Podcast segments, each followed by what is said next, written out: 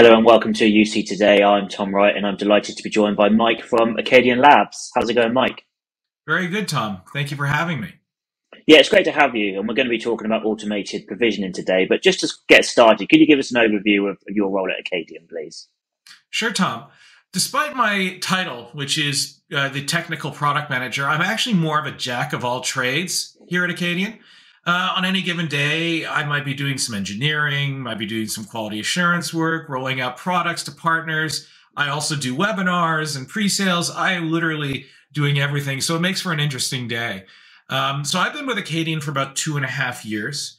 But before that, I've worked in the unified communications industry for well over 20 years. So prior to Akkadian, I worked as an engineer for a large system integrator, and I focused on helping our enterprise customers deploy Cisco collaboration. Uh, in this role, I witnessed firsthand the challenges uh, enterprises were having with all repetitive, manual, error prone work necessary to manage their complex unified communications platform. So I was excited to join Akkadian, who are the leading uh, unified communications technologies uh, solution developers. Uh, Akkadian Labs is a Cisco preferred solution partner, and our flagship product, which is called Akkadian Provisioning Manager, helps organizations across all industries streamline and automate management of their unified communications platforms. Uh, we fit into the service management category that UC Today um, would would call us. We've been around since around uh, 2013, and historically we focused on Cisco Unified Communications, but we recently launched support for Microsoft Teams as well. So that's very exciting for our customers.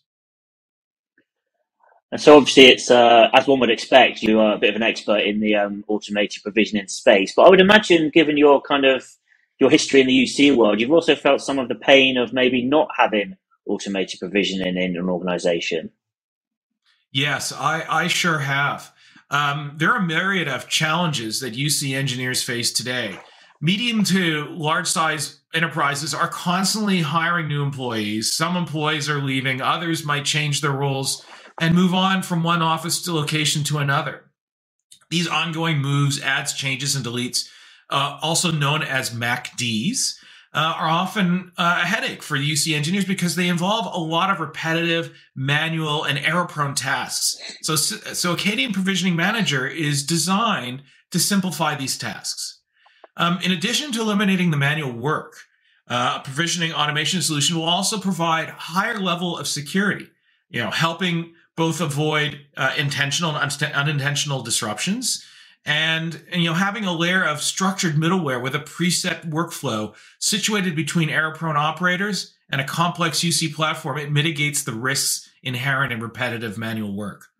So another challenge you know we help engineers with is improving service levels you know making for a better end user experience templates that quickly accurately and consistently deploy uh, UC applications to employees speeds up the onboarding process, for instance, and facilitates the adoption of collaboration applications, which are more critical than ever in promoting organizational effectiveness. So, given the trend to work from home and remote working situations, we definitely have a product that's very useful. Um, we should also note that, as uh, as with many automation projects, it makes the UC engineer more productive. So when we add autom- automation, um, you know, uh, an engineer might typically take 30 minutes, um, which uh, 30 minutes to onboard a user. And with our product, we can actually do it in, in probably under 30 seconds. So this frees up the engineer to work on, you know, higher value projects and more important, you know, more important use of their time. So to put a fine point on it, there are powerful, there are powerful um, ROIs, I guess, uh, um, returns on investment for UC provisioning automation solutions. Finally, there are human resources issues to consider. So, in today's job market, where it is difficult to hire qualified UC engineers or pretty much anybody now, uh, it is important uh, recruiting is an important recruiting tool to offer an environment where there is minimal repetitive manual work, and that way the uh, engineers can focus on higher value project work. So let's imagine then that you're having a conversation with a, an IT professional or UC professional, and their business has no automated provisioning whatsoever. What kind of advice would you give them in terms of taking the first steps towards bringing some of this technology on board? Well, the high level message we typically give to UC teams that, that are interested in, in overcoming the pain of manual provisioning is, is to think of it as a journey, not as an all or nothing one time project. So you don't have to go from an entirely manual process to full automation in one fell swoop. Um, you can start small, you know, get some wins, and then continue moving from the basics to more sophisticated levels of automation. So we're going to bring up an infographic, and the infographic shows the various steps that organizations can take, starting with cross application workflows and moving up the ladder to eventually achieving the full cycle zero touch provisioning. So there are many steps along the way. Two things to keep in mind here, though. Number one, not every step needs to be implemented before moving on to a higher step. We often help our customers implement the offloading of simple MACD work to a help desk or operations teams early in the journey. Uh, it just depends on what makes sense for the culture and challenges of the organization. Number two, there is no specific order to these steps. But in general, each step decreases the workload of the UC team while providing increasing value uh, to the end users and the organization. So, in terms of streamlining the process, um, again, do that again. Um, we'll do what makes sense to your organization. Um, the first step we commonly see developed are cross application workflows. As you know, unified communications is not just one application, it is composed of several distinct software systems phone, voicemail, messaging, teleconferencing, and more. There are huge time savings with a single pane of glass that integrates with all those applications to eliminate the need to sign into each application, rekey a lot of the same data over and over again. As I mes- as I mentioned before, um, the automation can help complete a 30 minute task in in less than 30 seconds. So the time and cost saving benefits from this single pane of glass approach grow exponentially for large global enterprises that have multiple servers and clusters over, you know, across the world. Okay, let's stay with this kind of this theme now. Let's go from let's say the Sorry. business has done the initial stages, they're on board in certain aspects, but they want to go to, I suppose, a, you know, a moderate level or you know, a middle ground there. What are the next steps they take just to, to build on some of the early progress they would have made at this point? So there's bulk provisioning, uh, there's employee self service, and then offloading work to a help desk.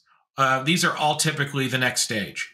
So let's start with bulk provisioning. A bulk provisioning feature enables administrators to easily create and delete multiple users and devices from a single file with no scripting necessary. This significantly reduces the time and effort that would otherwise be required, and it's an ideal tool for boosting productivity. Um, there are many use cases where bulk provisioning can make a big impact. Batch processing new hires or, or separations, rolling out of rolling out of um, rolling out work from home UC applications um, during a crisis like a global pandemic, like we just saw recently, automating and onboarding and offboarding of groups or of temporary or seasonal employees, uh, migrating new users to Call Manager, Cisco Unified Call Manager following a company merger or an acquisition. So as you can see, there are numerous ways bulk provisioning can make your job easier.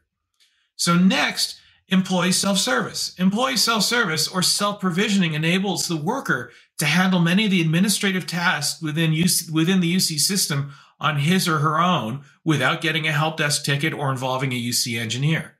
This is particularly important um, when the UC team is overworked and may not be able to respond immediately to end user requests. An out of box uh, self service portal that does not require a lot of configuration can be a big help.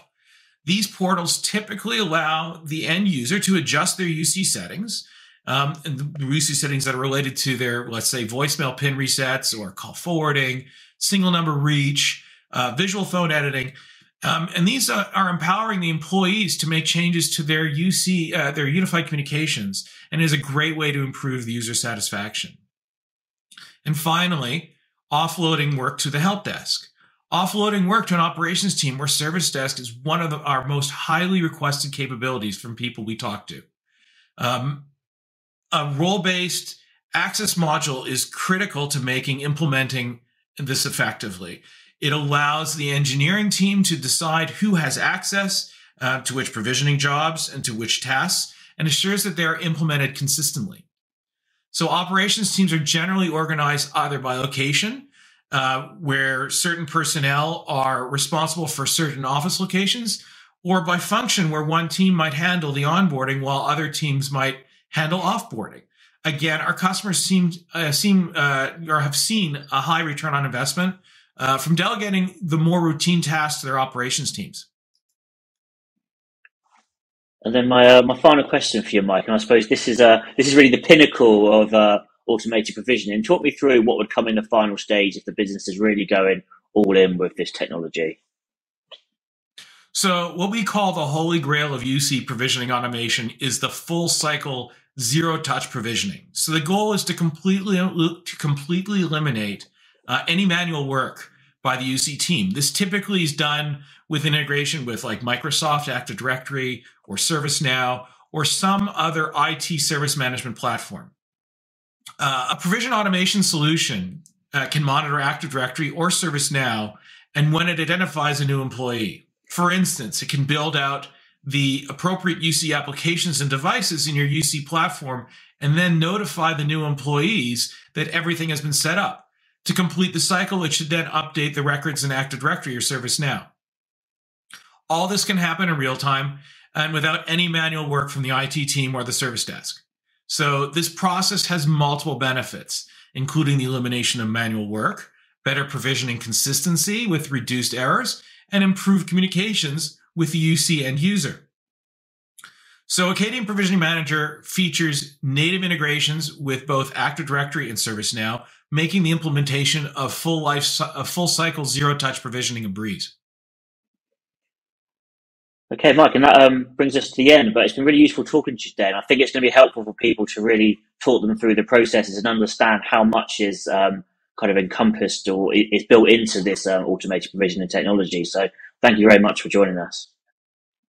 Absolutely, thank you very much, Tom. Yeah, it's been great to have you, and thank you everyone for watching. We hope you enjoyed this video.